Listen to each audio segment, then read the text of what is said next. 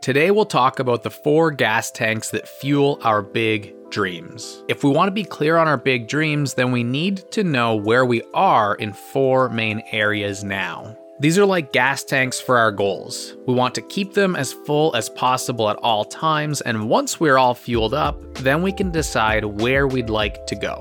It takes some reflecting and resetting. Many examples of thought exercises that I've seen in the past that come to mind when I think of assessing where we are in life are things like drop off your old baggage, but then how do we know what baggage is old? Upgrade your operating system, but how do we know if the current one is failing us? Or giving yourself a hard reset, but how do we know that that's even required?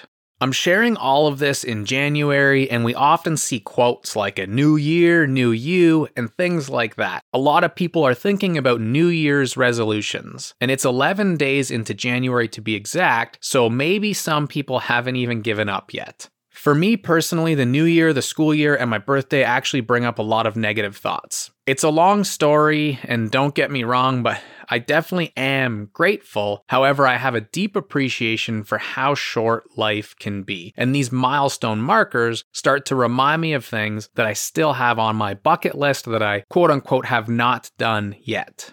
One of my clients actually asked me this morning to help her set New Year's resolutions, and she was a bit disappointed when I told her, don't bother. But I did tell her that with context. You see, we cannot take steps forward if we don't know the destination, and we cannot create a roadmap if we don't know the starting point. When I was heading off to college for university, I chose to play football near my family in Detroit, but my hometown is Ottawa. While this is the easiest drive in the world, it's literally just four turns, I still still needed to head in the right direction. Detroit is 500 miles from my front door. If I drove 500 miles in the opposite direction, I would end up in Edmundston, New Brunswick. I didn't know that by heart, I had to look it up. This is also a simple drive without many turns, but now I would be a thousand miles away from my destination. Now, take note, this is not a one time activity. The skill of knowing where you are and if it is serving you well is not a one time thing. It's actually kind of a forever thing.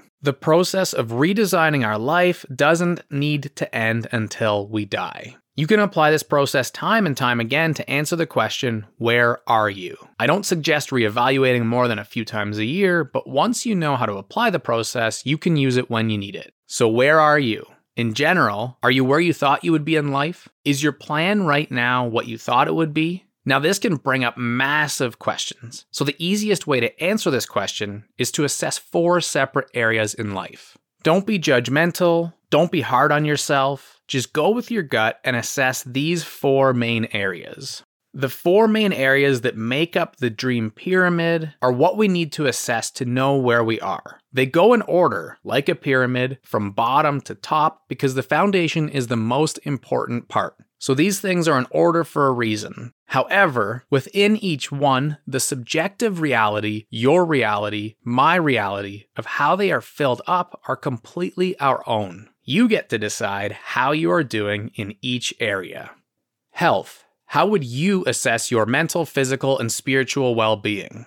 Relationships. How would you assess the love flowing between you and your communities, family, colleagues, and friends? Fun. How would you assess the activities you do without needing a goal purely because you enjoy doing them? And job. How would you assess the things that you do to pay the bills or advance your industry? Now create and take your own test. We cannot know where to go unless we know where we are. It would be impossible. Not kind of possible, but impossible. So take the test. The right answers to this test, again, are just 100% unique to each person, as unique as our DNA. How each area is ranked is up to you. You get to decide, but you have to be honest with yourself. Find some time and space that allow you to reflect best with no distractions. Assess each of the areas in the pyramid, and you can do this qualitatively using words and thoughts. You can do this quantitatively using a grade or percentage, or ideally, you will do both. Assess each area as to where you are, and then we'll be able to figure out where we want to go. To everyone who took the time to listen, thank you so much. I really appreciate how this JKL community is building, and it means the world when you pass it on to somebody else who you think could benefit as well. We have so many good interviews coming up the rest of the way and a lot of next steps in terms of pursuing your big dreams, so I hope you check them out too. Until the next episode, all the best, and remember just keep learning.